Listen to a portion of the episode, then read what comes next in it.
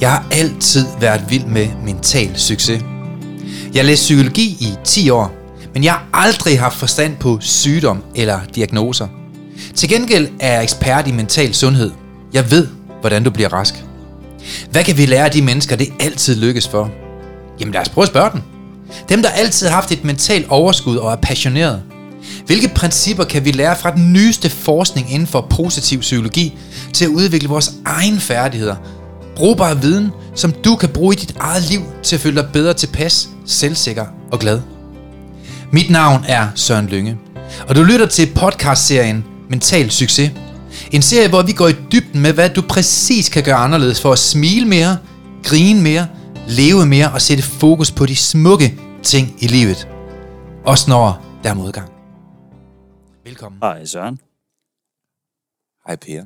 Vi er i studiet igen. Ja. Er det ikke hyggeligt? Det er det i hvert fald. Og det er jo næsten onsdag, så du er travlt i aften. Ja, der skal være klar til i morgen jo. Jeg kan godt lide, når du er travlt, Per. Ja, det kan jeg også. Så bliver du så kort for munden. Ja, jeg siger ikke så meget. Så er det fuld fokus. Ja, så kan man mærke, at der sker mange ting inde i din hjerne. Det gør der i hvert fald. Og i dag skal vi hygge os og snakke om noget positivt, som vi plejer. Mm. Vi skal snakke om det at få mere glæde ind i sin hverdag. Og gøre noget godt for andre. Ja. Tænk så alle de der life coaches, der er i dag. Mange af dem, de har fokus på at tjene penge. De vil gerne hjælpe. Men i dag har vi faktisk en gæst i studiet, og hver gang hun får noget penge, ved du også? Nej. Så giver hun dem bare væk. Det er fedt. Meget cool, ikke? Jo. Så i dag skal det handle lidt om mere at give end at modtage. Mm. Hvad tror du, der gør en mest glad? At modtage eller give? At give. Hvorfor er der så ikke flere, der gør det? Ja, det er et godt spørgsmål. Vi kan høre hende. Ja. Skal vi byde velkommen? Ja, vi har jo faktisk ikke kun én, men to med i dag. Ja. Den ene ser lidt specielt godt ud, synes jeg. Ja. Hvad tænker du? Og hun er en køn dame. Ja, altså sindssygt en hottie. Og det er Jette. Nej. Jeg var lige ved at rejse mig op og gå. Men jeg sidder ved siden af en hottie. Det er ikke nogen hemmelighed. Det er min kone Jessica, der er med i dag. Og så er vi Jette med. Ja, tak. Hej. Ja, hej. Og Jessica, fortæl lidt om Jette. Du har jo også været med til at bestemme, at Jette skulle komme i dag. Hvordan kan det være? Ja, det har jeg. Det har jeg, fordi at Jette, hun er meget speciel. Mm. Jette, hun har det største hjerte. Altså, vi kender mange mennesker, der har et stort hjerte og gør meget for mange mennesker. Men Jette, hun har simpelthen det største hjerte. Ja. Og hun gør så meget godt for andre mennesker, og hun tager aldrig noget selv for det. Og hun... Jeg har ikke oplevet, at du gør noget for dig selv i hvert fald, af selviske årsager. Så det synes jeg bare var den fedeste gæst, vi kunne få ind. Nå, og der står Kleenex på bordet, det er lige før jeg skal tage ud og hive en Kleenex op, fordi det... Du får Kleenexen over allerede. Jeg skulle prøve, at nogen kender måske lidt, fordi at Jette, hun har været rigtig meget på tv. Jette har været rigtig meget på tv i sin tid, men det tænker jeg, du også lige selv fortæller om senere. Men tidligere TV2 var det, ikke? Kanal 2. Kanal 2. Kanal 2 til Danmark. Ja. Mm. Ja, det er rigtigt. Jeg boede faktisk inde i den skærm. Ja, vi så der ret meget der. Ja, det gjorde. Og på det sidste her, så kender man jo dig fra alle dine havekoncerter. Fordi da coronaen startede, der tænkte du, det går ikke det her. Der er ikke nogen musikere, der er ikke nogen kunstnere, der kan tjene penge. Det må jeg gøre noget ved. Så jeg åbner bare min have. Ja. David, hvad gør vi? Sådan blev det. Det er min gode mand. Det er Jens mand, og han er... super dygtig og meget handy. Så han stablede lige en scene og et arrangement på benen hjemme i haven. Mm. Og så lavede du ellers bare koncerter. Og det kører stadigvæk. Ja, det kører det. Anden år, jamen, det kører jo, altså siden corona startede, så vi er faktisk på 3. år, ja, det er vi ved at gå ind i nu. Og det har faktisk været nogle af Danmarks mest kendte navne. Ja. Iblandt nogen. Kan du nævne nogle af dem, du har haft inviteret ind i haven? Ja, vi har jo blandt andre haft Lise Sørensen, Søren Sko, Benjamin og Marie, Karmen Koppel med et væld af stjerner, som de har haft på scenen. Så det er meget overvældende, men det handler jo også om, at det er folk, der har det som levevej. Mm. Og det er det, vi gør. Vi hjælper jo folk til løn. Folk, der har været udfordret på økonomien. Fordi når man er kunstner, og alt lukker ned, hvor går man så hen og tjener sine penge? Ja. Og de her mennesker, de har altså også huslejer og børn, der skal have mad på bordet. Mm. Så det er professionelle mennesker, vi har hjulpet til løn. Det er smukt. Og til dem af jer, der lytter, så kan vi fortælle, at i dag, så skal vi høre lidt om, hvorfor at Jette, hun har valgt at være plejemor for rigtig mange børn i børnehave. Hvordan hun får energi til alle de her ting, Og jeg ved, mange af jer, der er derude, I vil også gerne have et overskudsliv, hvor I er glade, og I er positive, og I gør en kæmpe forskel. Og vi snakker jo meget om de her mennesker, der gør det. Men i dag skal vi altså helt ind bag facaden på Jette og mærke, hvor får hun hendes energi fra? Hvorfor vælger hun at give væk mere, end hun modtager? For jeg ved, mange af jer, der sidder derude nu, I vil gerne have sådan et liv. I vil gerne have det der overskudsliv, hvor I har hjerte og rum til at hjælpe andre mennesker og gøre en kæmpe forskel. Så vi skal prøve ind bag facaden. Så glæder jeg til en lille time her med podcasten Mental Succes, hvor vi gerne giver jer nogle gode værktøjer til, hvordan du kan få det liv, som du inderst inde drømmer.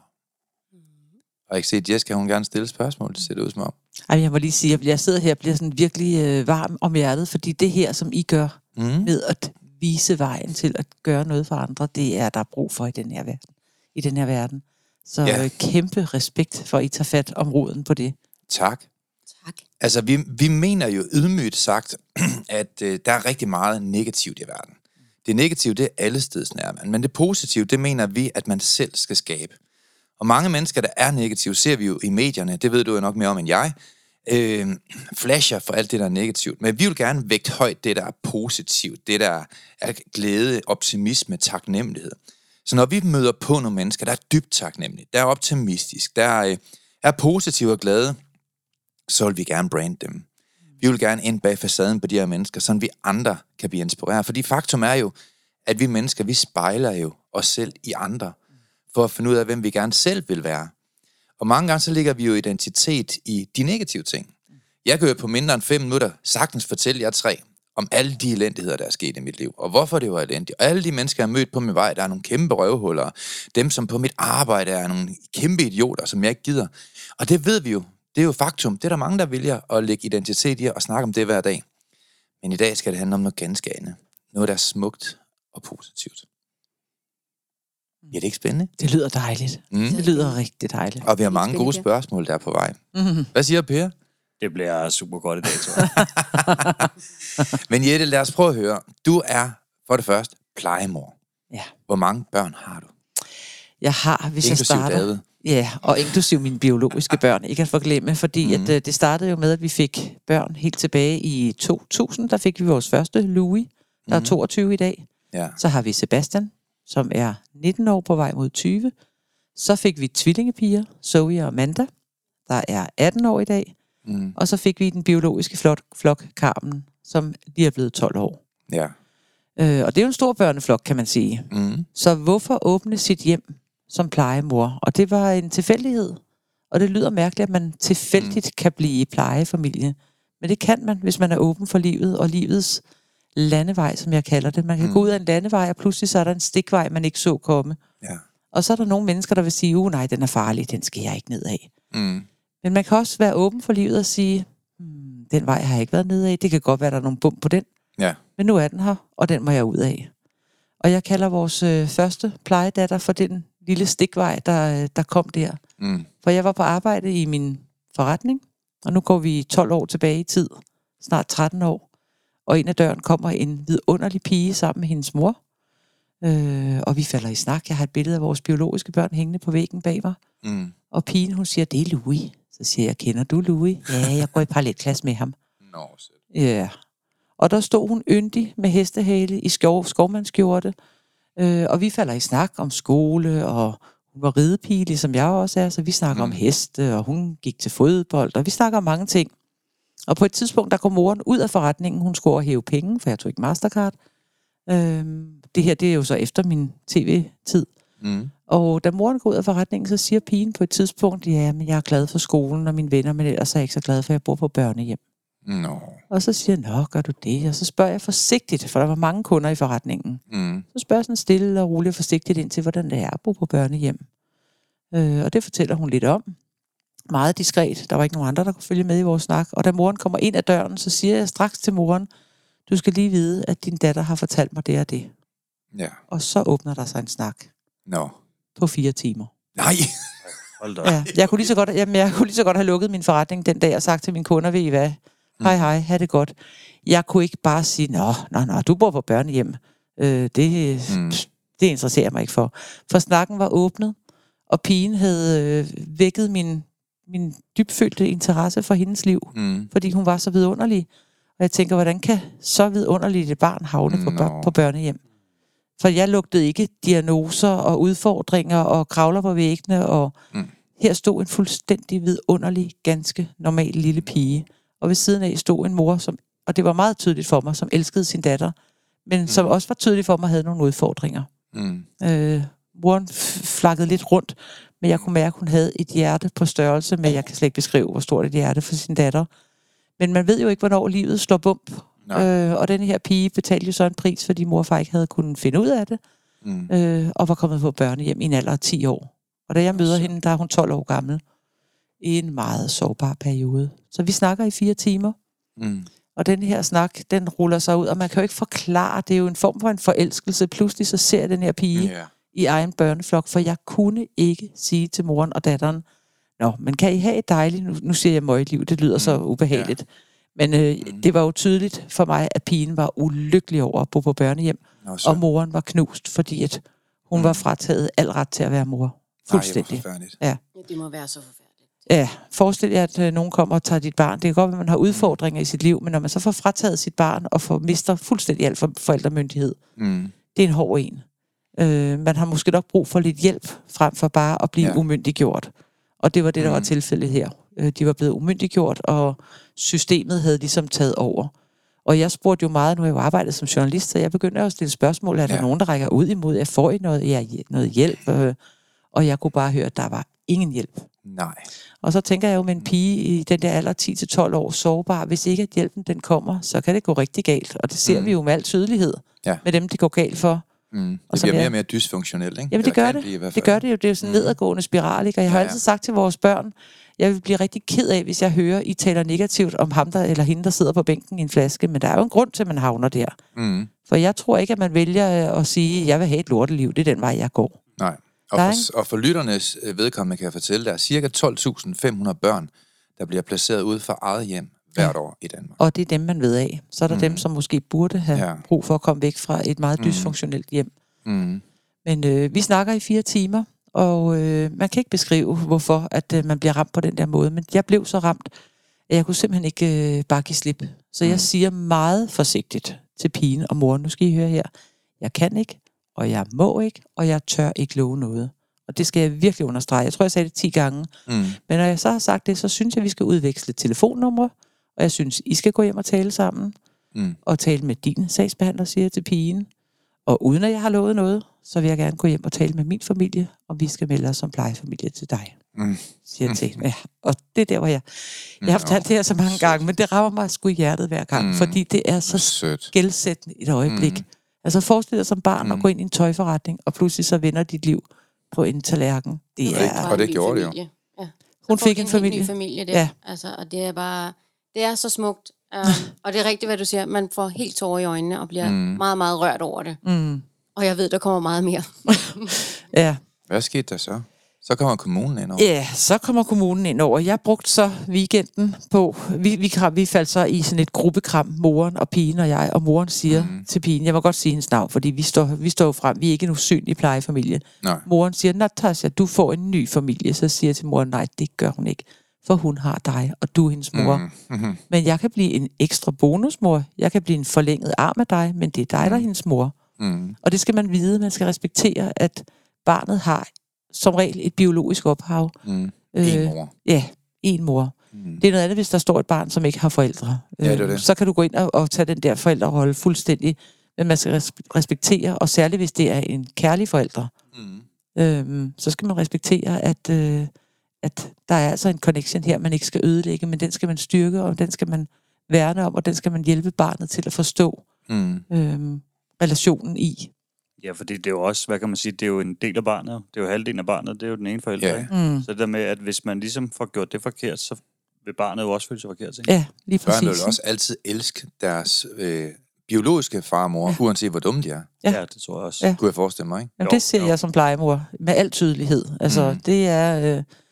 børn har en direkte over ind i deres biologiske ophav. Og så kan man sige, at det er et sundt ophav, at det er en sund relation. Nu var der i det her tilfælde ikke tale om vold og overgreb. Det skal jeg lige understrege. Fordi havde der været tale om vold og overgreb mod barnet, så synes jeg, så er snakken en helt anden. Ja. En helt anden. Altså, det vil jeg gerne understrege. Det var der ikke. Der var tale om nogle udfordringer i et ægteskab, men datteren betalte prisen, men der havde ikke været gjort ondt mod hende sådan, i fysisk form, og det er meget vigtigt. For ellers så synes jeg, så er snakken en helt anden. Ja. Men de gik ud af døren med tårer i øjnene, og jeg stod tilbage med en klump i halsen og tænkte, jeg kan ikke slippe den her pige og hendes mor. Jeg bliver nødt til at gøre noget her. Når ingen andre. Lige servere den for David, den der. Ja, så havde jeg jo ligesom en familie derhjemme, og jeg gik faktisk, før jeg overhovedet nævnte noget for min mand, så gik jeg op til vores ældste søn, som gik i parallelklasse. Okay. Ja, han var 12 år gammel. Fordi det er jo ikke det mest fantastiske i verden, når man går ned i skolen og måske er den hotte fyr. Og pludselig så skal man forholde sig til, at en pige, der går i parallelklasse, som havde nogle udfordringer, måske skulle hjem til en selv at bo en dag. Den er måske svær at sluge. Så jeg startede med at sige til vores søn, og jeg har meget tæt med vores børn, vi er gode til at samtale, og siger til ham, Louis, der er noget, jeg skal snakke med dig om. Og jeg kommer ikke til at spørge, om du synes, det er en god idé, for det er en voksenbeslutning. Det er ikke noget, man skal tage børn med på råd om, synes jeg ikke. Nej, men man skal være tydelig i sin voksenrolle og sige, at du skal vide, at hvis det her kommer til at ske, så går der ikke noget fra dig og Sebastian og Sofia, Amanda og Carmen. Det er meget, meget vigtigt for børn i en biologisk familie at forstå, at når man åbner sin rede, så betyder det ikke, at man parkerer dem. Jeg har det lidt hjertet, det er en muskel, og den kan vokse. Og man laver den familie, man selv vil have. Og jeg har ikke selv den der medfødte med, at børn skal have ligget i min mave, for at jeg kan elske dem.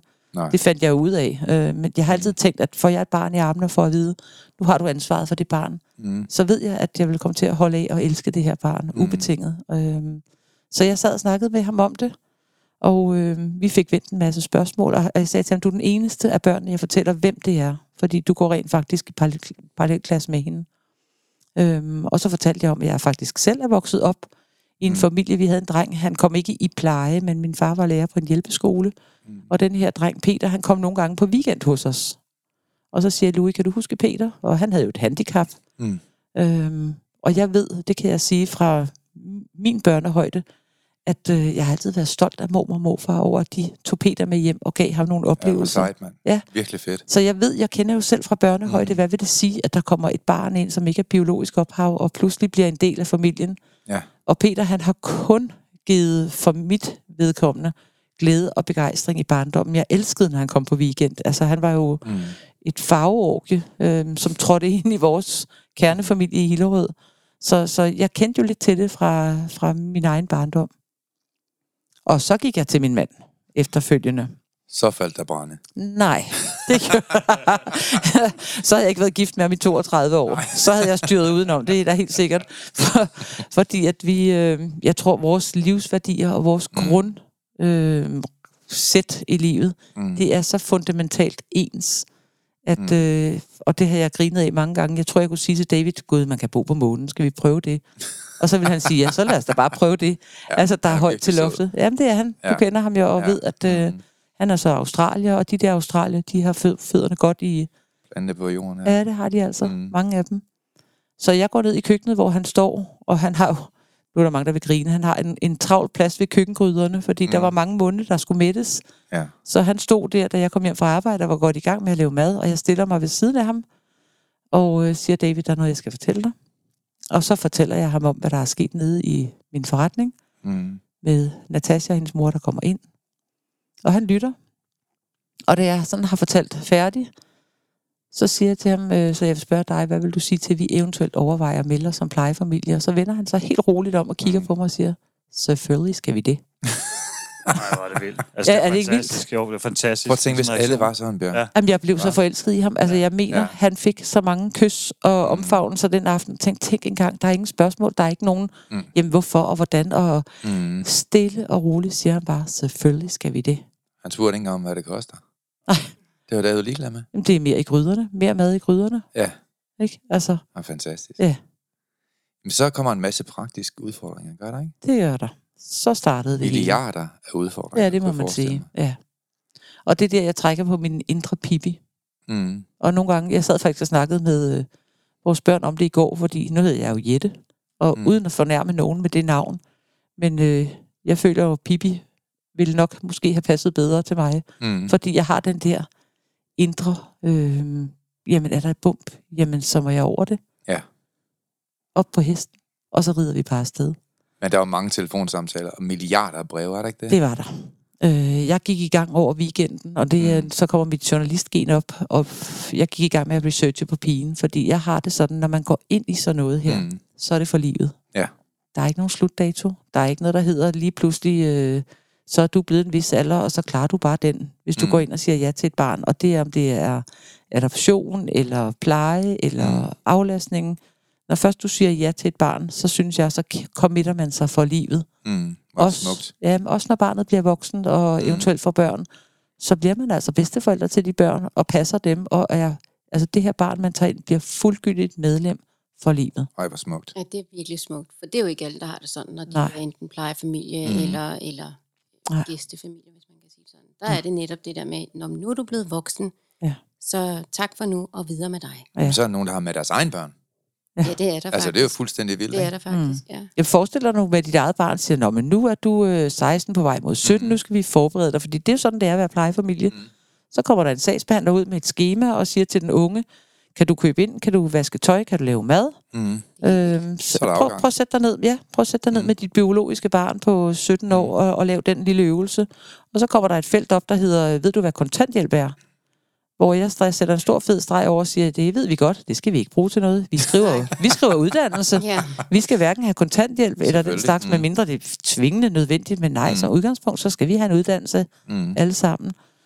Og som jeg sagde til vores plejedatter, da vi blev præsenteret for det her skema, ja, du kan da godt gå i Fakta og købe ind, men det skal du ikke. Mm. Du skal koncentrere dig om dine venner og din uddannelse og have det sjovt at være ung. Mm. Så køber vi ind og laver mad. Og du må da godt løbe det op, hvis jeg lige beder dig om at hente et eller andet, men nej, det er en voksen ting, som vi tager på os. Nej, hvor sejt. Mm. Hvor fedt. Hvor lang tid gik der så egentlig sådan formelt blev plejeforældre for hende? Jamen, jeg gør jo så det over weekenden, der gennemresearcher jeg på pigen. Jeg ringer rundt til skolen, til skolelederen og siger til ham, du kender os som familie, du kender vores biologiske børn, du kender Natasha, der går på skolen. Fortalte ham om, hvad der var sket. Og siger, Kenneth, hvis vi overvejer at melde os som plejefamilie til hende, hvad vil du så sige? Og så siger han med det samme, hvis der er nogen, der kan, så er det jer. Sejt. Og det var sådan det første skridt, ikke? Det gav mig ligesom sådan ro til at sige, okay, så kører vi videre herfra. Fordi der er ikke noget, der hedder, at man siger ja til et barn, der kommer fra et børnehjem. Og så går der x antal måneder, halve år. Og så går det ikke. Det er bare ærgerligt, du må tilbage på børnehjemmet. Nej, det ville være frygteligt. Ja, det ville jo være helt forfærdeligt. Så man skal simpelthen være grundig og vide, hvad man går ind til, og gøre sig umage med, kan det her lykkes? Tror vi på, det kan lykkes? Fordi hvis jeg nu havde fået at vide, at hun var smækfuld af diagnoser og kunne finde på at være udadreagerende, så ville jeg jo selvfølgelig tænke, tør vi det, når vi har en lille en på 2 år? Mm. Så jeg gjorde mig rigtig umage med den her weekend at ringe rundt. Jeg ringede til klassekammeraters forældre, jeg ringede til plejeforeninger, jeg ringede til alle mulige, og tænkte, kan vi klæde os på til at kunne hjælpe hende og hendes biologiske familie til at finde fodfæste i livet? Og det kunne jeg fornemme, at det kunne vi. Så jeg tænkte, det tør vi godt.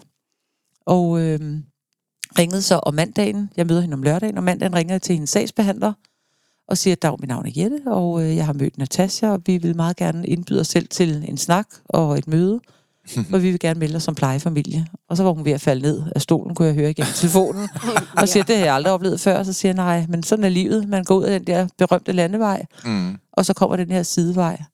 Og det kan vi fornemme, at det kan vi godt. Så vi var tilsendt en stak papir, så stor som, altså der skulle en helt flyttevogn til at køre den ud til os. Ej, hvor er det vildt, ikke? Ja, og den udfylder vi, hvor vi skriver alt muligt om os selv, og alt fra hvem vi er, og hvordan vi bor, og indkomstforhold, og så videre, så videre. Og det var da helt tydeligt, det kan jeg godt sige højt, at de kunne godt se, for der er mange, der siger, at plejefamilier gør det for pengenes skyld. Mm. Og det kunne de jo godt se på os, det behøvede vi ikke. Nej. Fordi vi er godt polstret økonomisk, så... Ja. Det var i hvert fald ikke det. Det er jo selvstændige tømmer og sådan noget, ikke? Jo, og vi har opsparing, og vi har store friværdier, og det siger jeg højt, fordi jeg er meget træt af at løbe ind i den der alle plejefamilier gør det for pengenes skyld. Ja. Det skal jeg så understrege, det gjorde vi ikke. Nej. Vi har rigeligt med penge, og det lyder så flot at sige, men vi gjorde det, fordi at det var vigtigt for os. En hjertesag. Ja, og det bliver jeg simpelthen nødt til at sige i den her sammenhæng. Jeg vil sige, altså bare det at sidde med dig her nu, der kan man jo mærke, det brænder igennem.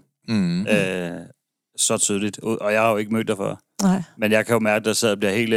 Altså, det var lige så ved at... Jeg lige... Skal du have en Kleenex? Ja, det var lige før, jeg lige skulle have en klinik.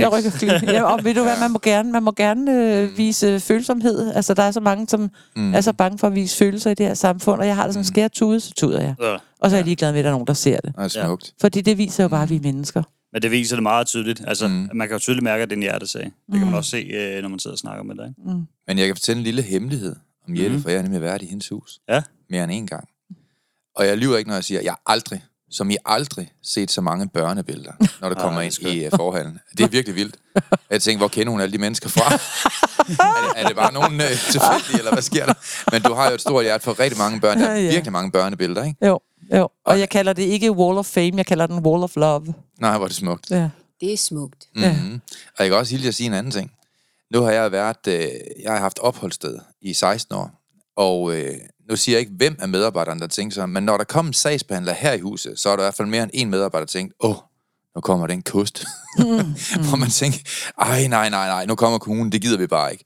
Men jeg var faktisk ret overrasket over en dag, jeg tilfældigvis var hjemme med dig, hvor sagsbehandleren kom, og I havde et noget andet forhold, som I virkelig andet forhold. Ja. Altså, det var sådan, wow, hvad sker der her? Hun var jo super stolt af jer, og I havde jo en relation ud over det sædvanlige, altså hvor kommune og privat møder sammen i en symfoni af kærlighed til de her mennesker. Ja. Det er jo nok også, fordi nu kalder jeg mig selv for den skrappe plejemor, ikke over for børnene, skynder jeg mig at sige, men jeg er den skrappe plejemor over for systemet, over for sagsbehandlingen. Ja. For det vi mødte, det var så rystende, at jeg kan slet ikke beskrive det med ord. Vi har mødt et system, som har arbejdet imod. Vi har mødt børnehjem, som har arbejdet imod. I stedet for at sige, jeg ser altid et barn stå på et, nu forestiller man sig et gulv, og rundt på det gulv omkring står en masse mennesker. Og som jeg siger, vi er et team omkring barnet. Vi arbejder sammen, vi er dygtige, vi gør os umage, og der er ingen, der taler nogen ned eller gør sig selv bedre. Nej. Vi er et team omkring barnet, og hvis man ikke evner det, så kan man ikke være med i vores rundkreds. Nej. Så må man ud af den rundkreds, fordi vi forlanger, at det er gode, dygtige mennesker, som alle sammen træder ind i barnet og kigger ud gennem barnets øjne. Og så må jeg, der udfordrer jeg jo systemet big time, fordi jeg siger, jeg ved godt, der er regler og paragrafer, og dem skubber jeg til side, fordi jeg synes, mennesket kommer før regler og paragrafer. Og det er uanset, det er borgmester, eller hvad det er, sikkert. Ja, for jeg skulle lige til at sige, at det kommer jo ikke af sig selv, at jeres forhold med sagsbehandlerne i dag er virkelig, virkelig godt. Ja. For det er dig, der har kæmpet for det, og det er dig, der virkelig, som du selv siger, skruer bissen på over for dem. Ja. Og det er egentlig utroligt at tænke på, for det burde jo være omvendt. Ja. Det burde jo være sagsbehandlere, der er kritiske over for plejefamilien. Ja. Det burde være kommuner og alle dem, der er inde over børnene, som netop har de kritiske øjne på at sige, hey, I skal lige op jer lidt her, for det er altså et lille barn, vi har med at gøre, eller et stort barn for den sags skyld. Men der er det jo dig, der virkelig har været trumlet hele den der kommune, og hele det system, og bare sagt, prøv at høre. Jette siger at, og så bliver det, som Jette siger. Ja. Og det har vi jo, altså, og det er jo ikke, fordi jeg skal ødelægge noget på vejen, men er samarbejdet ikke godt, og er der ikke udsigt til, at nogen vil hjælpe, så, og det lyder som så mærkeligt at sige, at sidste år, der fik jeg sat 2 sagsbehandlere af rollen med at være sagsbehandler for vores børn, fordi de simpelthen ikke evnede og var dygtige nok. Og så siger jeg jo så til deres chef, at vi forlanger at få de bedste. Det har vi fået nu. Ej, hvor er det blevet. Og jamen altså, det er hele tiden en kamp, eller det har det været, men altså nu har jeg for eksempel, I har mødt vores familieplejekonsulent, som ligesom er vores højre hånd, og hun skulle gå ned i tid, og så siger hun, I er jo desværre en af de familier, jeg mister. Så siger jeg, nej, det er vi så ikke. Så jeg ringer lige til din chef, og så ringer jeg også til familieplejekonsulentens chef og siger, det er vigtigt for os, at vi har kontinuerlighed, at vi har et menneske, som kender vores plejebørn. Hun har faktisk matchet de plejebørn, vi har i dag og os. Og som følger med, så der ikke er et skift hele tiden. Fordi det er der på det område, der hedder børnesagsbehandlere. Det er svingdørssyndrom. Ja, det er sindssygt. Det er helt vildt. Altså, nogle af dem, de... et helt grelt tilfælde var en sagsbehandler, der kommer ind. Vi brugte 3 timer med hende. Hun taler rigtig meget om sig selv. Og da vi så... Jeg prøver hele tiden at få snakken over på børn, og tænker, vi har styr på det. Og da vi så har brugt 3 timer, så siger hun så, jeg starter altså et nyt job, så I får en ny sagsbehandler. Så tænker jeg, du har lige siddet spildt. Jamen, og det er sådan, det er det, vi har oplevet.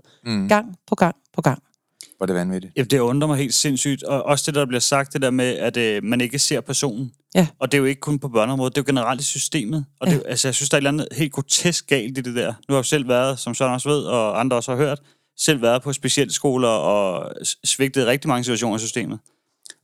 Og den der følelse, du sidder og nævner der, den kender jeg selv jo, fordi jeg selv har stået meget af det der, hvor man tænker, okay, hvorfor er det, jeg bare er et nummer? Hvorfor er der ikke nogen, der lytter til det, jeg siger? Ja. Så man står som barn fanget i midt i noget, som man ikke er tryg i. Ja. Og børn har ikke stemme til selv at råbe op og sige, hov, her står jeg, hvem gider hjælpe mig? Det har et barn simpelthen ikke mulighed for, på nogen måde. Ikke. Men er det byråkrati, eller er det systemet, er det... Hvad er det, der går galt her, tænker jeg? Jamen, det er en stor kombination af det hele. Presset på sagsbehandlingen er enormt. Altså, her da vi kom tilbage fra ferie, vi har lige været på Mallorca og haft alle vores plejebørn, også den pige, vi har i weekendaflastning med. Og da jeg kommer hjem og møder et nyt hold sagsbehandlere og en ny psykolog, som i øvrigt, det skal jeg så lige sige, var et dream team, som vi har fået sat. Nu er de helt nye, så nu krydser vi fingre for, at de også er det, vi har fået indtryk af. Sammen med vores familieplejekonsulent, og der hører vi jo samstemmende, at de sidder jo ved at kløjs i det, for de har så mange børn, der skal anbringes, og de har ikke familier nok. Så det er et spørgsmål om, at de er presset på tid, de er presset på, at tingene skal gå hurtigt. Børnene er, og det siger jeg højt og tydeligt, det kan jeg fornemme, børnene er i mange sammenhænge små brikker, der bliver flyttet rundt. Blandt andet, altså en af de helt grelle ting, da vi...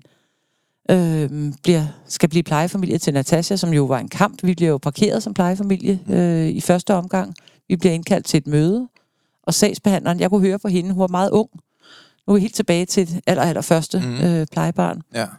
Ja. Vi har jo gjort os grundige og umage helt over weekenden, og kommer ind til det her møde, og der sidder en meget ung sagsbehandler med en ordentlig stak papir, og hun siger så i det første, ja, vi kan desværre ikke blive plejefamilie til Natasha. De mente, hun skulle i en familie, hvor der ikke var nogen børn, og der skulle være en, der gik hjemme fuld tid. Så siger jeg, hold da op. Så trækker jeg vejret dybt ned i maven, og siger til hende, ja, det synes jeg, der lyder højst besynderligt. Hvad baserer I det på? Jamen, det stod ikke til at diskutere, og hun havde tavshedspligt, og de mente, at det var noget andet, der ville være godt for hende. Så siger jeg så, jeg sidder sådan et øjeblik, og jeg kigger over på David, og ligesom signalerer, at nu tager vi det helt stille og roligt, og så kan jeg mærke, så starter min indre pipi, og så kører min ild indeni. At en sagsbehandler ikke stiller sig nysgerrig og siger, nå, hvorfor er det, I tror, I kan gøre en forskel for Natasha? Ja, det må da være meget rart at vide egentlig. Hvorfor er det, at man ikke stiller sig nysgerrig på en total ressourcestærk familie, der byder ind? At man indenfor, jeg tager altid tid, inden jeg går ind til et møde, jeg kigger lige på uret, der gik under 10 minutter, fra vi træder ind ad døren, til hun er parkeret og siger, hun har tavshedspligt, og det kunne ikke blive til noget. Jamen, det er helt vanvittigt. Så jeg begynder så i de der korte 10 minutter at stille modspørgsmål. Meget venligt, meget bestemt, og siger til hende, så kunne jeg godt tænke mig, hvor i din hjælp består. Det er dig, der er ansat til at hjælpe Natasha. Hun har været på børnehjem i 2 år. Hun er dybt ulykkelig over det, og jeg kan jo forstå på moren og hende, at der ikke er udsigt til noget bedre fra 10 til 12 år at være på børnehjem. Nej, det er forfærdeligt. Det kan da næsten kun gå galt, hvis ikke man bliver grebet der. Der skal bare én kedelig person til, og så ved vi, hvor det kan ryge hen. Men hun lukker mødet ned, og jeg siger så til hende, hvor I består hjælpen? Det er dig, der er ansat til at hjælpe hende. Jeg kan ikke få øje på den. Går hun til psykolog, siger jeg så. Nej, det gør hun ikke, så simpelthen. Hvor I består hjælpen? Ja. Og børnehjemmet kunne jeg forstå, gjorde ikke noget for at række ud imod og gøre tingene bedre for hende. Men hun lukker mødet ned, og da vi rejser os og går ud, det er meget, meget, meget sjældent, at jeg lægger hånd på fremmede mennesker, men jeg lægger sådan kærligt, men bestemt min hånd på hendes underarm og siger, det kan godt være, at du ikke vil hjælpe hende, men det vil vi. Så vi snakkes ved, og du skal bare vide, næste gang du indkalder til børnesamtale, så har hun en bisidder med. Du har ikke engang oplyst hendes juridiske rettigheder. Der er noget, der hedder børns vilkår, der kan man få en bisidder. Ja, det vil jeg. Og så siger statsværden, ja, hun ved jo ikke, hvad hun vil. Så siger han, nej, det ved man ikke, når man er 12 år. Det er jo det vi, og du skal hjælpe hende til. Men det gør det jo øjensynligt ikke. Så når du indkalder hende til møde næste gang, jeg kunne ikke gå med til møde, for jeg er jo ikke partshøring. Nej. Så har jeg skaffet hende en bisidder fra børns vilkår. Så det skal du bare vide, nu er der nye boller på suppen. Ej, hvor fedt. Ja. Så jeg kigger hende meget dybt i øjnene og siger, at vi har spundet et sikkerhedsnet ud under hende, og det kan jo godt være, at det ikke ender med, det er os, der bliver plejefamilie. Det kan jo godt være, at Natasha siger, jeg drømmer om at komme ud og bo på en bondegård på landet med heste. Jamen, så er det da det, vi skal prøve at undersøge. Kunne der være en mulighed der? Muligheder at åbne hendes øjne for, at man kan måske godt selv byde ind som barn. Børn er ikke dumme og uintelligente, hvis man lytter til dem Men mange af de børn, der har det svært i dag, dem møder vi overalt. Vi ser den på tv, vi hører om knivstikkerier, vi hører om alle mulige mærkelige ting. Mm. Druk på gymnasier, dansen på borde, alle mulige mærkelige ting. Det er jo i virkeligheden børn, som ikke er blevet hørt og ikke har fået den tryghed hjemmefra. Ja. Men mange mennesker, de gør ikke så meget ved det. Nej, men jeg tror også, hvad kan man sige, som ung utilpasset, kan jeg jo godt sige, når jeg selv har været det. Mm. Du bliver også proppet ind i bokse i et system, som ikke er lavet til dig. Ja. Fordi, hvad kan man sige, jeg går på en skole, og som jeg nævner i tidligere afsnit, har en far, der ikke er særlig behagelig. Mm. Jeg bliver udreagerende. Der er ikke en eneste, der spørger mig, hvordan jeg har det gennem den tid. Det er der ikke. Ikke en eneste. Ingen af de psykologer bliver sendt til. Du nailer den lige præcis. Ja. Hvem har spurgt ind til dig, ikke? Ja. For det er også det, jeg siger i min eget afsnit, det der med, at var der en, der havde spurgt mig, om jeg egentlig havde det, så tror jeg, jeg var knækket. Ja. Men der bliver ikke spurgt om, der bliver ikke spurgt, hvad min mening er, og hvad hele min tanke er i det. Mm. Og det undrer mig, at man, hvad kan man sige, vi har et system, vi har et skolesystem også, som er præget af, at man skal bare passe ind i alle bokser, hvis du ikke gør det, og stikker lidt ud på den ene eller anden måde, så bliver du glemt i systemet, eller så er du utilpasset, ikke? Mm. Ja. Altså. Jeg vil sige, jeg står aldrig nogensinde op for dårlig opførsel, men jeg så en video med nogle meget, meget, meget, meget utilpassede unge, og jeg mener, det var jo i børn, altså børn. Mm. Okay. Og de her unge, som igen, jeg må understrege, jeg står ikke op for deres handlinger, bliver udskammet og udskældt i en lokal Facebook-gruppe. Og jeg tænker, er der nogen, der har gået hen til den, nu var det særligt en lille dreng, og taget ham til side og sagt, sat sig på en bænk og sagt, hvordan har du det? Hvordan har du det? Ja, det er vanvittigt. For han må jo have det så forfærdeligt, siden man kan gå ned og opføre sig så skidt og så dårligt og så provokerende. Så det der med at gå i øjenhøjde og sige, det må være rigtig galt hjemme i dit hjem, siden at du kan gå ud og opføre dig sådan, hvordan har du det? Mm. Jeg kan huske på et tidspunkt, hvor jeg var meget ikke professionel, mens jeg havde opholdssted. Der var der en af mine drenge her på stedet, der blev stenet af nogle andre drenge her fra byen. Mm. Og jeg kan huske, jeg blev så vred. Jeg blev simpelthen personligt. Jeg blev virkelig vred. De skulle bare straffes, de der 5 drenge, der gjorde det, ikke? Og jeg ringede til kommunen mange gange. Hvad er det her for nogen? Har I fundet dem? Har I opsporet, hvem det er? Jeg ringte til politiet. Jeg kørte helt på. Jeg blev helt personlig, altså uprofessionel personlig. Jeg var virkelig vred, fordi han var blevet stenet, ham min dreng, ikke?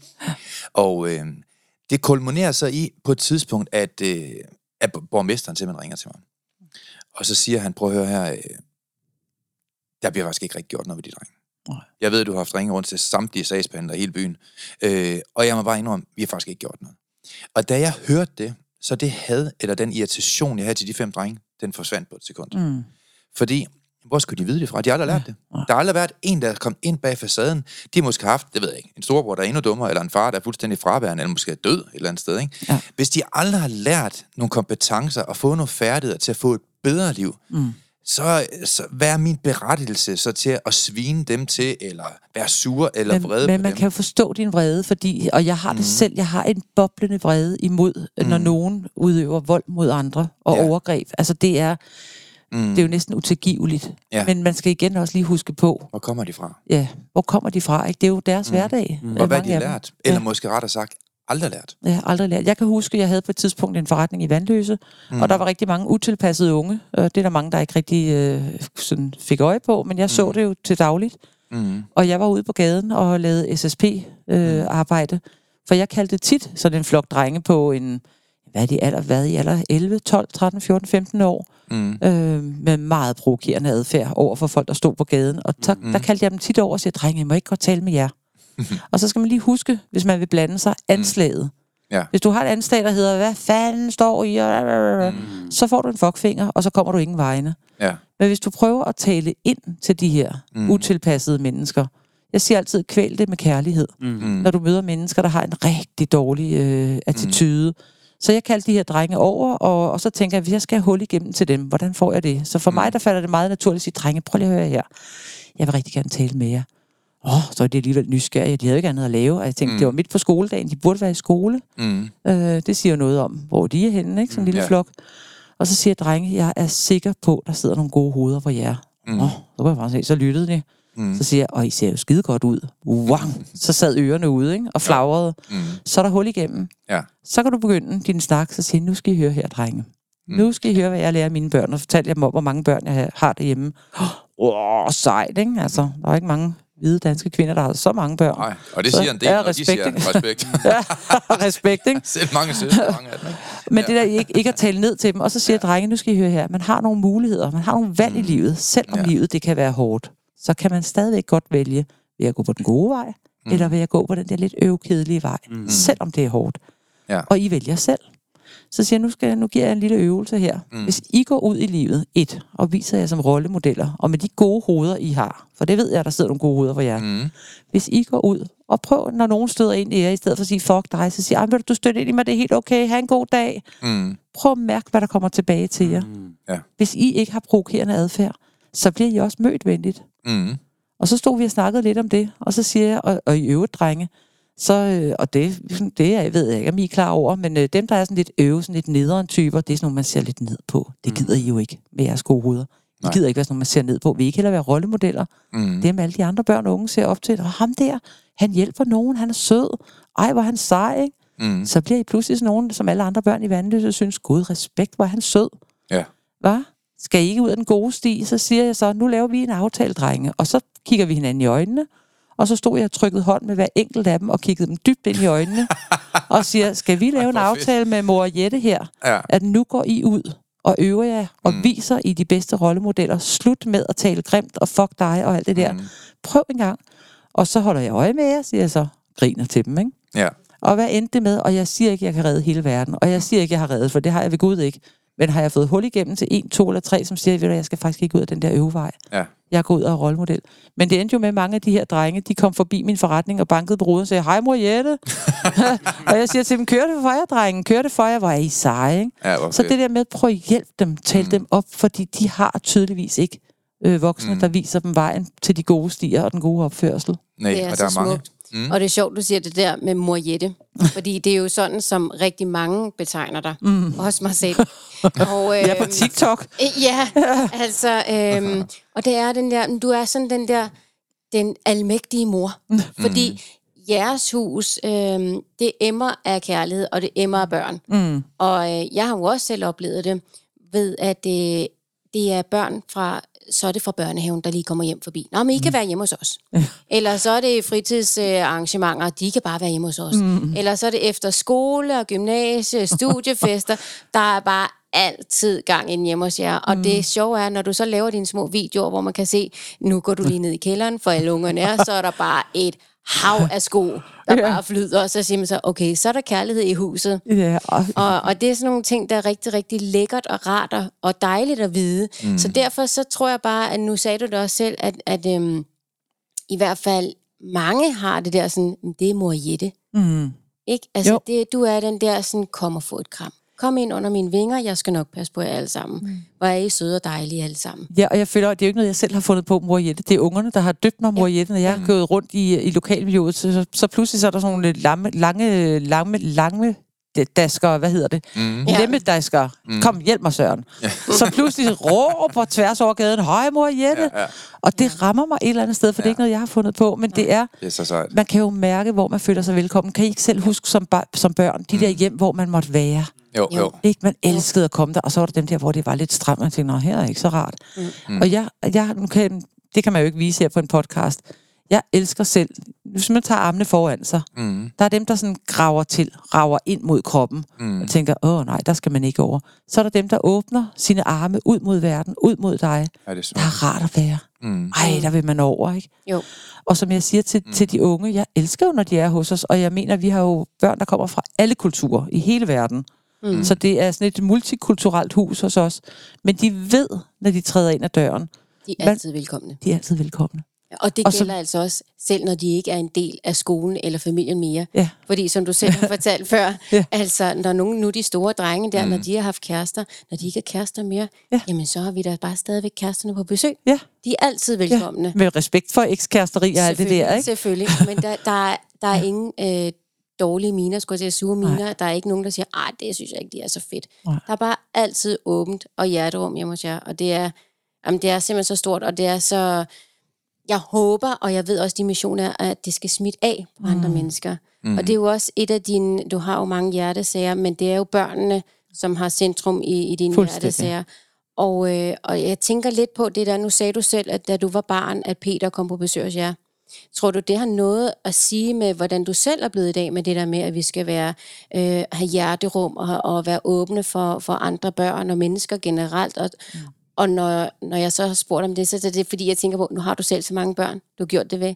Jeg tænker jo, det er jo ringe i vandet, der spredes. Ja. Mm. Og det er jo derfor, jeg sidder her, fordi jeg vil jo gerne være med til det. Det er jo ikke fordi, det skal være sådan et rose mor Jette-program, men jeg vil jo så gerne. Jeg tænker altid, nu tog jeg en skuespiluddannelse, jeg tænker altid, jeg lærte af en af mine lærere. Når du går ind på scenen, det kan godt være, at du har den mindste lille bitte rolle, du skal bare ind og aflevere et brev. Men hvorfor er det, jeg skal ind på den scene? Mm. Og jeg tænker, hvorfor er det, jeg sidder her?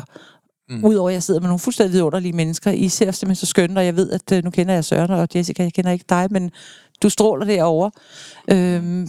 I gør en forskel ved at invitere mig ind, vil jeg mene, fordi nu udbreder vi sammen et budskab. Mm. Og som jeg siger, jeg kan ikke redde hele verden alene, gid jeg kunne, men det kan jeg ikke.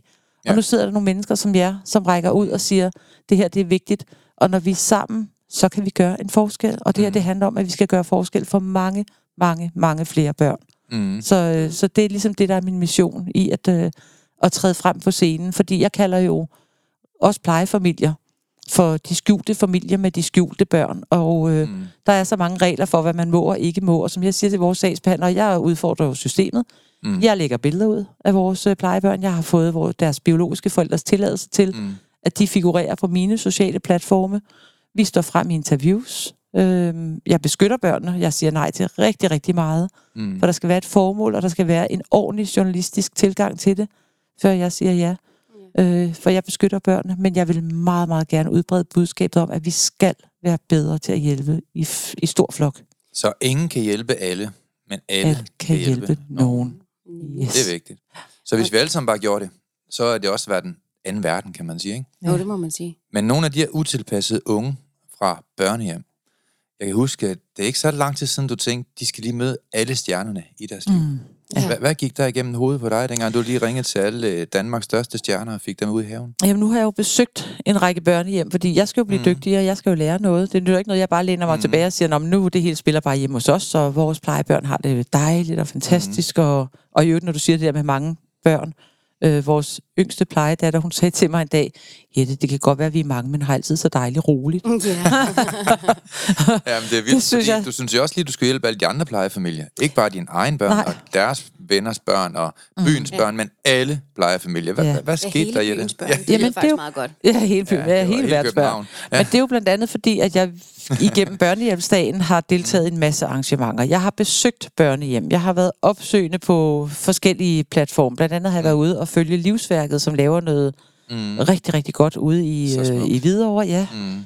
Så jeg skal hele tiden blive klogere og blive dygtigere for at kunne tale børnenes sag. Jeg skal ikke bare læne mig tilbage og tænke, nu kører det bare for os. Og når jeg kommer ud og møder de her børn, og jeg har siddet på tomatplantager, jeg har været i årstiden lave mad, jeg har været ude og ride med mange af de her børn, og hver gang så tænker jeg, Gud, hvem hjælper dig? Hvem hjælper dig, lille skat? Og en lille anekdote, vi var ude at ride med børnehjælpsdagen på det helt ydre Amager, langt ude, hvor busserne stoppede længe før vi kom ud til rideskolen. Og der kommer en pige ud, hun har været omkring 16 år, og jeg tænkte, Gud, hvordan er hun kommet herud? Vi andre kommer kørende, der kommer personale fra børnehjem, og så var der så mig med plejebørn. Og tænkte, hvordan er hun kommet herud? Og vi rider afsted, og jeg får snakket bare lidt med hende undervejs, og så på et tidspunkt, der overhaler hun mig i en galop, og jeg filmer hende. Og tænker, ej, hvor rider hun godt. Og da vi så står af hesten, så siger jeg til hende, ved du, jeg fik altså en ret god video med dig. Vil du ikke have den? Skal jeg ikke airdroppe den til dig? Jo, siger hun så. Og vi står her og airdropper, og så siger hun så til mig, 16 år gammel, gid jeg havde nogen, og gid jeg havde nogen at dele mine oplevelser med. Fortsæt at stå som 16 år. Og ikke have nogen at dele sine oplevelser med. Det må være så. Og det er det, der er historien for mange af de her børn. De går så alene på livets stier. Nå, hvor synd. Og det kan jeg slet ikke holde ud at tænke på. Der skal være nogle flere med hjerterum. Ja. Så derfor så satte du en lille koncert op. Ja. Du ringte til Jim Merian. Ja, vi har lavet en masse koncerter for voksne mennesker, og der har jeg simpelthen ved den anledning brugt lejligheden til, udover at vi har samlet penge ind, musikerne har fået løn, de har fået hele entréindtægten, og så tænkte jeg, det er min anledning til at kunne hjælpe børnene økonomisk. Så jeg tillod mig ved koncerterne og lave en lille indsamling, og sagde, jeg skammede mig næsten over det, men tænkte, nej, nu gør jeg det. Og det fandt jeg ud af, at folk vil jo gerne. Ja, folk vil gerne hjælpe. Fedt. Og jeg stod sådan helt ydmygt, og sådan 10 minutter før, at folk skulle gå og sige, bare hvis I har lyst til at hjælpe lidt, ikke? Mm. Og på den første koncert, det var folk var nærmest vej ud af døren. Og der fik jeg jo samlet på 5-10 minutter, fik jeg samlet over 10.000 ind. Ja, fantastisk. Ja, så dem skyndte jeg mig at donere til Børns Vilkår, for at støtte børnetelefonen, fordi den kan ikke holde åben alle døgnets timer. Jeg tænkte, hvis vi kan give et bidrag til, at den kan være bemandet flere timer. Så det var vores første bidrag. Smart.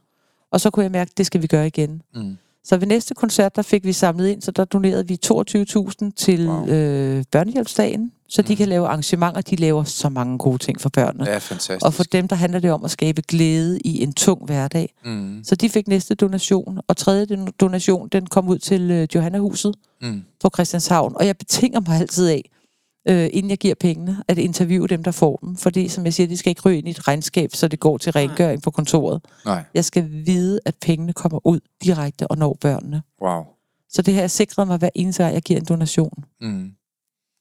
Ja, det var for, at det var din energi fra. Fordi vi møder mange mennesker, som selv har det svært. Ægteskaber, der tumler rundt, og de tager arbejde med hjem, de overtænker, de fortolker ting negativt. Vi kender jo alle de her mennesker, som har det sådan lidt dysfunktionelt i deres hverdag.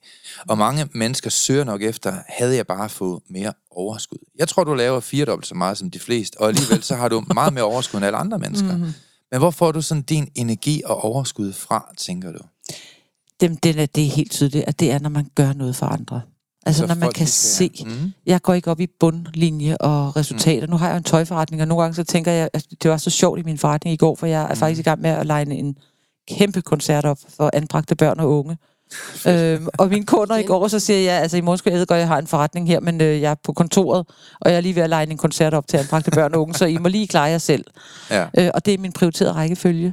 Børnene og de unge, de kommer i første række, og det giver mig en energi at vide, at nu gør jeg noget, der gør forskel. Helt konkret. Og jeg ved, at de her børn og unge, på et tidspunkt, så bliver de selv voksne. For det første, så er det vigtigt for mig, at de får så god en barndom, som jeg overhovedet kan bidrage til at gøre for dem. Og nu kan vi komme tilbage til det med koncerterne om et øjeblik. Men jeg ved jo også, at den skønne dag, så sidder de selv med et barn på armen.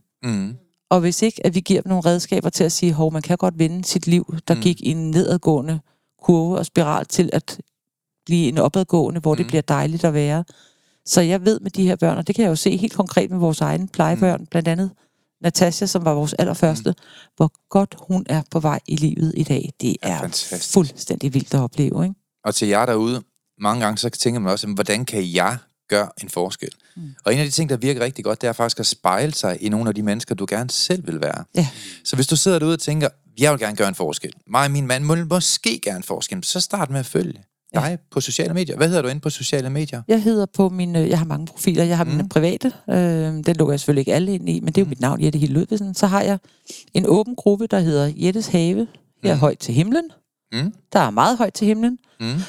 Så har jeg min gruppe, der hedder Jettes Havekoncerter for anbragte børn og unge. Og så har jeg, nu skal jeg ikke reklamere, men jeg har også min forretningsprofil. Den gider jeg ikke at reklamere for i den her sammenhæng. Det handler om børnene. Så man kan følge mig på mine sociale platforme, både på Instagram og på Facebook.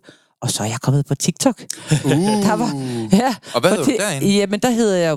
Der hedder vel nok mit navn. Det har jeg ikke engang tænkt over. Det er ungerne, der oprettede den. Må den ikke hedde Mor Jette eller et eller andet? Sikkert nok. Men det var sjovt, fordi vi sad efter første havekoncert, hvor vi havde flere hundrede anbragte børn og unge i haven, til koncert med Arti, Ice Kid, Jamelian og Togo. Og de store stjerner, de stod jo og livestreamede fra vores have, og jeg kunne bare høre. Det var mega fedt. Jamen, det var helt vildt. Fantastisk. Og der løb sådan en stemmebrand igennem, at Ice Kid, han står og livestreamer, og alle er på TikTok, og det kører for vildt, og så tænker jeg, TikTok. Altså, jeg er 55 år, skal jeg nu også være på TikTok? Og så siger, en af mine teenager, mor, du skal ikke være på TikTok. Så vendte jeg mig om til Carmen for 12 år og siger, Carmen, hvordan laver man en TikTok-profil? Så de ved, og jeg kunne jo se, at mine børn lægger selv billeder ud på deres sociale medier, hvor jeg står og danser med Jamelian og Ice Kid og siger, kan man få en mere skør mor? Men vil du være hellere have en skør mor, end have en kedelig mor, der sidder og gør ingenting og brokker sig? Eller have en mor, der lever livet og gør noget? Det er min tilgang til livet. Det er så smukt. Det var lidt det, jeg snakkede faktisk med Søren om en gang, fordi vi sidder i en samtale, hvor jeg også nævner over for dig, at jeg var bange for selv at blive, som min far var. Hvor du også siger til mig, du er ikke din far, du kan så sagtens bryde det der. Og så vælge, hvad for en far du vil være. Du kan sagtens være en god far eller en god mor, selvom man ikke har haft det. Sagtens. Men så sørg for at hvert år for dine egne børn, og så ændre det selv, så du skal, så du bryder cirklen der. Og det kan alle altså. Ja. Mm. Sagtens. Så det handler bare om at vælge, hvem man gerne vil være, og så gå i den retning. Prøv at finde inspiration prøv at finde nogen, som lever det liv, som du gerne vil have, måske. Ja. Og blive inspireret af de mennesker, fordi hvis man ikke ved, hvor man skal starte, så kan man jo gå ind på din profil og så se, hvem er det, du hjælper. Mm. Så er man jo i hvert fald godt i gang, kan man sige. Og man må altid gerne række ud mod nogle mennesker. Det gør jeg. Jeg er aldrig bange for selv at stoppe op, hvis der er et menneske, som jeg beundrer, eller tænker, Gud, ræk ud. Og det kan alle gøre. Ja. Det er ikke farligt. Mm. Når du rækker ud mod nogen og siger, prøv at høre, jeg kunne faktisk godt tænke mig at lære noget af dig. Ja. Så tror jeg ikke, at der er nogen, der vil vende ryggen til en og sige, ved du hvad, det har jeg ligesom ikke rigtig tid til. Mm. Selvfølgelig kan man risikere det, men man skal aldrig være bange for at række ud mod nogen. Mm. Aldrig nogensinde. Jeg kan huske dengang, jeg holdt jul for fattig ensom. Kan du huske det, Jessica? Ja. Og så skulle folk jo melde sig til. Og der skal meget til, sådan, før jeg bliver rørt. Jeg ved ikke hvorfor, men der var én speciel, jeg simpelthen aldrig glemmer. Og det var en kvinde, som havde været udsat for meget, meget afstumpet vold mod hende og hendes barn. Så derfor var de gået under jorden med politibeskyttelse, og der har de været i 7 år, altså på hemmelig adresse. Og hun har aldrig nogensinde haft hendes datter til at holde jul med andre børn. Det har hun aldrig prøvet, netop fordi de var under jorden. Og så skrev hun sådan her, det er så svært at danse om juletræ, når vi kun er 2. Vi kan næsten ikke nå hende. Og jeg synes, det var simpelthen så rørende.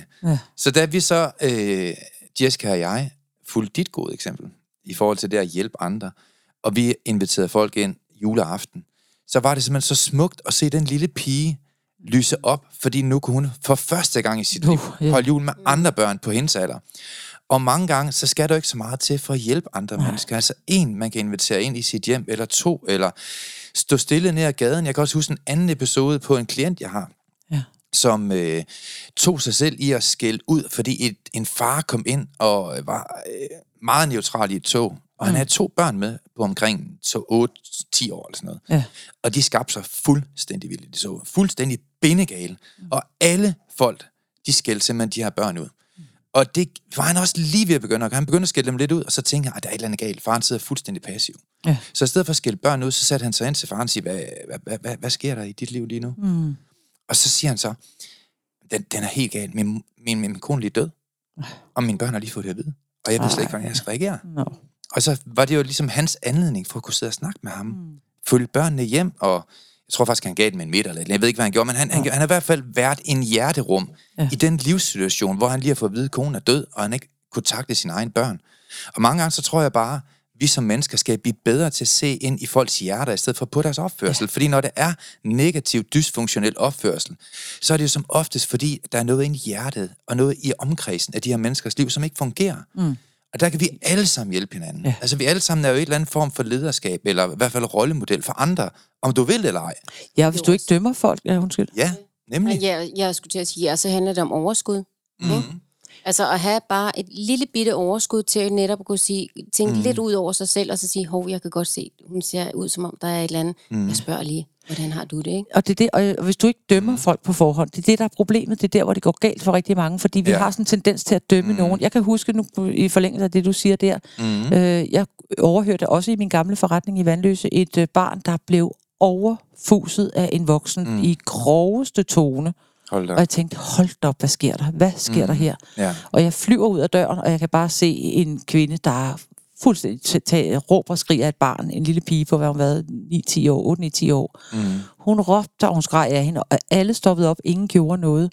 Og jeg råber så til en mand, de var gået på den anden side af gaden, moren og datteren der, og det var et kæmpe drama. Og jeg råber til en mand, hold lige øje med min forretning, jeg løber lige.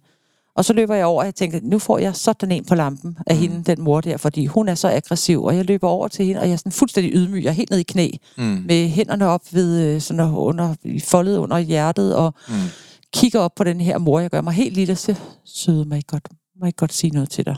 Jeg er helt nede og kravle. Og jeg kigger på datteren, jeg lægger min hånd på datterens arm og siger, jeg er så ked af at høre, hvordan I taler til hinanden. Og jeg siger, ved du hvad, du er moren. Ja. Du skal give en kærlighed og omsorg. Hun har brug for dig. Ja, hun har lige krasset mig.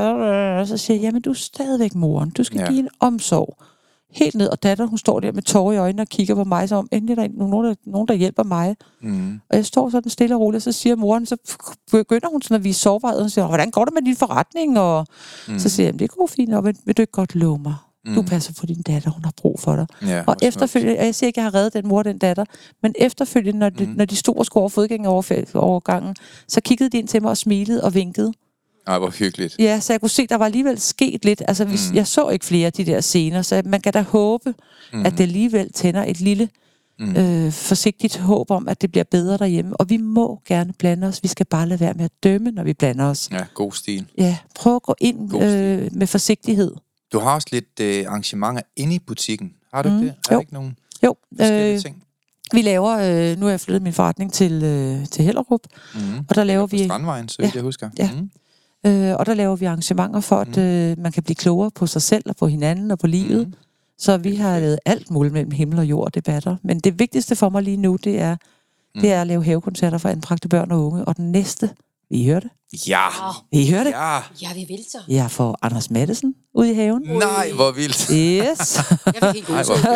Jeg troede, at det er en af kunstnerne, bare en af dem, David Ove, min gode ven, kommer og skal lave. Ja. Vi skal lave øvelser med børnene om at mærke sig selv. Mm. Så han kommer med store iskar vand. Han laver noget, der hedder innersize, hvor man arbejder med sig selv med vejrtrækning og med vand. Fordi mange af de her anbragte børn, de kan slet ikke mærke sig selv. Nej. Og det skal vi ind og have fat i. At man skal begynde at mærke sig selv. Hvad føles rigtigt for mig? Ja. At man må gerne sige til og fra, og bede om hjælp og råbe op. Man er ikke en lille brik, der skal flyttes rundt. Så jeg troede først, jeg skulle lave næste havekoncert for anbragte børn og unge næste forår, men når Anders Madsen melder sig på bane, så er det bare at gå i gang. Ja. Jeg var på diskotek for ikke så lang tid siden, og så gik jeg sådan lidt rundt. Jeg havde ikke lige nogen at snakke med, de andre snakke. Jeg elsker at gå rundt og kigge på folk. Og der var Anders Madsen også inde, og så jeg smilte bare sammen som død. Jeg smiler til alle andre.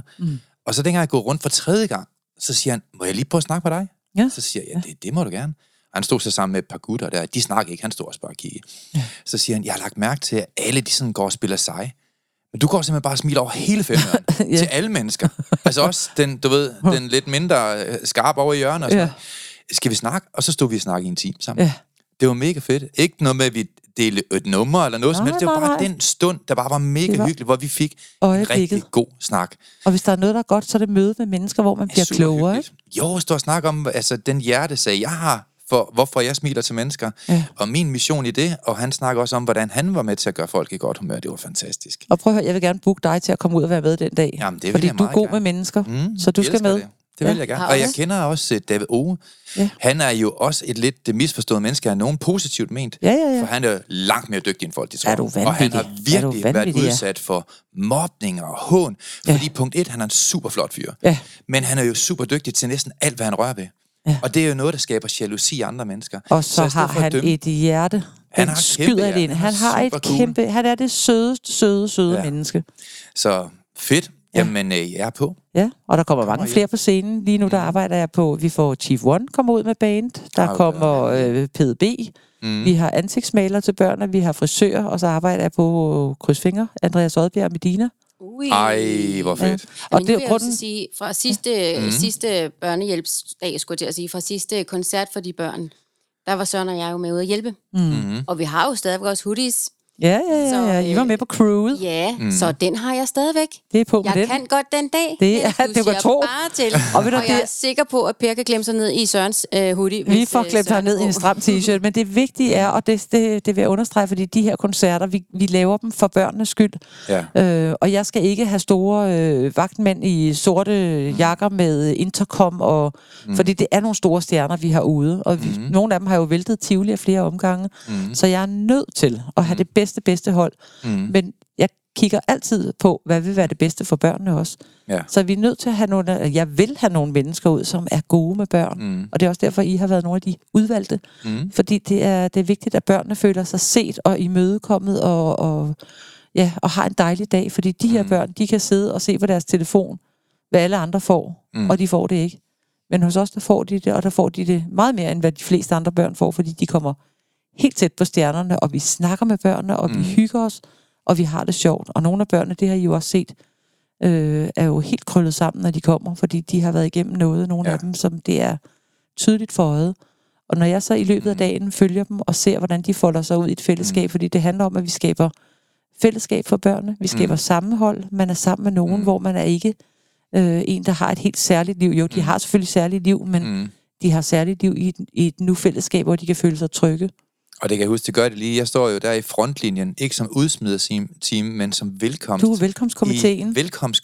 Ja, for du har et dejligt stort smil. Jamen altså, folk, når de kommer, man kan jo godt mærke, de er en lille smule usikre, og plejefamilien har det lidt stramt nogle gange, ikke? Ja. Og der er måske lige sket nogle ting i bilen, du ved, folk de diskuterer, kaster med en frossen grillkylling, eller hvad der kan ske, og så lige så kommer de bare til et hjertevarmt sted. Det er jo fantastisk, og alle dine naboer med på det. Ja, det er det. Og så ikke nok med, at de får en fed koncert med nogle store kunstnere, som de kun kunne drømme om at se på fjernsyn måske. Ja. Men ikke nok med det, så er du jo over til for eksempel Jamelian og Ice Kid og alle de andre der og sige, hey, I skal lige ud og være sammen med ungerne. Ja. I skal ud og deltage, I skal ud og tegne, I skal ud og spille bold.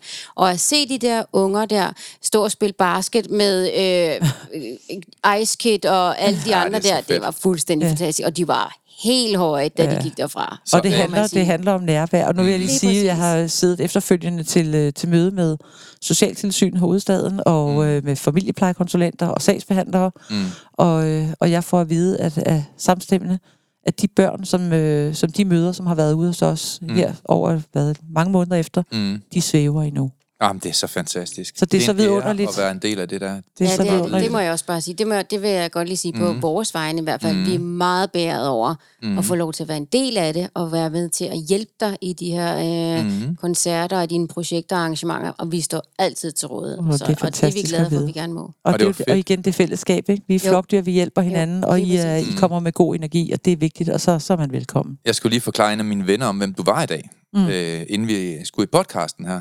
Og så siger jeg så, Jette, hun har mange venner. Sidst vi var ude til en af de her havearrangementer, så havde hun faktisk så mange venner, jeg tror, der var 35. Og Jette, hun havde god tid til at præsentere alle 35. Det tog jo så den første time, vi var derude rigtig tidligt at spise morgenmad. Og man kunne bare mærke den ene vanvittig gode historie om, hvem du kender efter den anden. Det betyder meget, ja.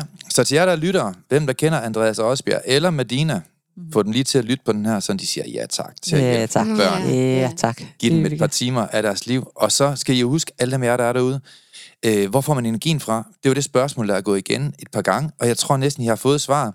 Man får energi, når man bruger energi på noget smukt. Enig. Ja, fuldstændig enig. Og jeg tror, at vi skal til at slutte af, Per. Er det ikke rigtigt? Jo, jeg skulle også lige til at sige, at nu tog jeg lige mikrofinen fra Per. Men det er, fordi jeg skulle til at sige, vi kunne jo blive ved med at snakke om det her. Og der er meget mere, fordi jeg ved også, at Natasha er gået i gang med at skulle fortælle hendes historie, og mange andre plejebørn, der har fået i. Så jeg tænker lidt, at vi kunne lave det lidt som part 1. Ja. Det kunne jo godt være, at der kom en anden del. Jeg skal faktisk sidde i morgenaften, der sidder jeg og laver et tv-pitch, fordi vi bliver kontaktet af alle mulige, om vi vil stille op, og jeg har sagt nej. Nu har jeg samlet nogle tidligere anbragte børn, som har skrevet til mig, fordi at vi skal dykke ned i deres fortællinger, hvis det kommer dertil. Wow. Vi sidder, der er en anden journalist, som sidder og arbejder på et bogprojekt. Jeg kunne godt tænke mig at lave en kærlig håndbog for plejefamilier, så man simpelthen kan slå op i og sige, hvor kan jeg få information, og hvordan kan jeg blive dygtig, og hvis jeg går den vej. Så der er så mange veje, vi kan gå ud af, og vi skal blive ved. Og det er derfor, jeg tænker, vi har slet ikke fået nok af Jettemor. Nej. Jeg har heller ikke fået nok af jer. Nej, og vi ved jo, at din tid, den er også, du skal ud og åbne din butik. Ja, men prøv at den åbner, når den åbner, det her det er vigtigere. Ja, sådan er det bare. Men tænk, hvis der kom en familie ind, der havde brug for at snakke med dig. Ja. Så jeg tænker bare, at vi må helt klart lave en ny dato. Ja, men jeg kan da fortælle, at der er kommet flere familier ind i min forretning, som har sagt, de kom ned for at fortælle, at de har fulgt mig igennem årene og er blevet plejefamilie. Nej, fordi de har fulgt os. Wow. Og det er jo dit budskab. Det er mit budskab. Alle familier derude, hvis de har overskud, og hvis de mener, de kan rumme det, bare undersøg det. Ja. Se, om ikke I kan blive plejefamilier, for der er så mange børn og unge, der har brug for det. Ja. Men vær grundig og vær ordentlig og gør det for livet. Smukt. Jeg vil egentlig ikke spørge om dagens råd i dag, men jeg gør noget, vi normalt ikke gør, og det egentlig er jo, hvis man gerne vil støtte, eller være frivillig, eller hjælpe på nogen måde.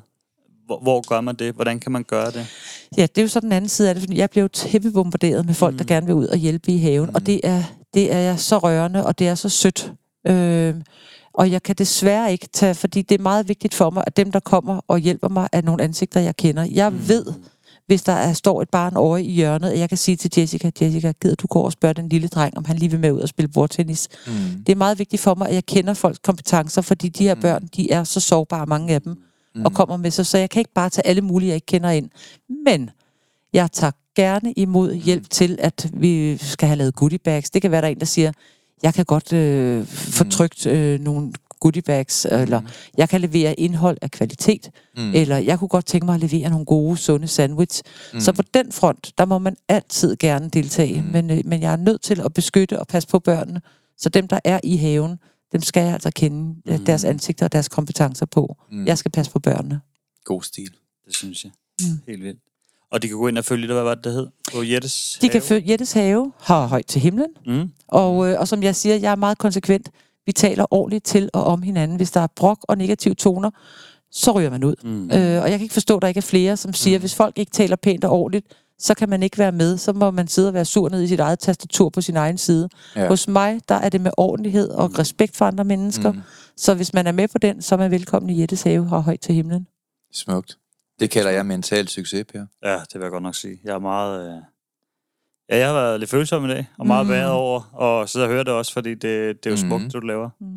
Det må man sige. Helt vildt. Det er lige før, vi skal padle ud herfra igen i dag, hva' Per? Vi padler ud igennem vores Kleenex. Ja. Altså, jeg vil sige, jeg synes ikke, jeg normalt er så følsom, som men jeg har brugt et par Kleenex i dag. Men er det ikke dejligt at kunne mærke sine følelser? Jo. Fordi det er så, der er mange, der slet ikke er i berøring med deres følelser. Vores børn spørger nogle gange, hvor har dat nogensinde grædt? Og der er mange, der ikke tør at græde. Nu har jeg ikke en mand, der har for vane at græde. Han er jo sådan en stor australsk klippe. Men det er altså ikke farligt at vise følelser. Det er det ikke. Det er smukt. Det er skønt.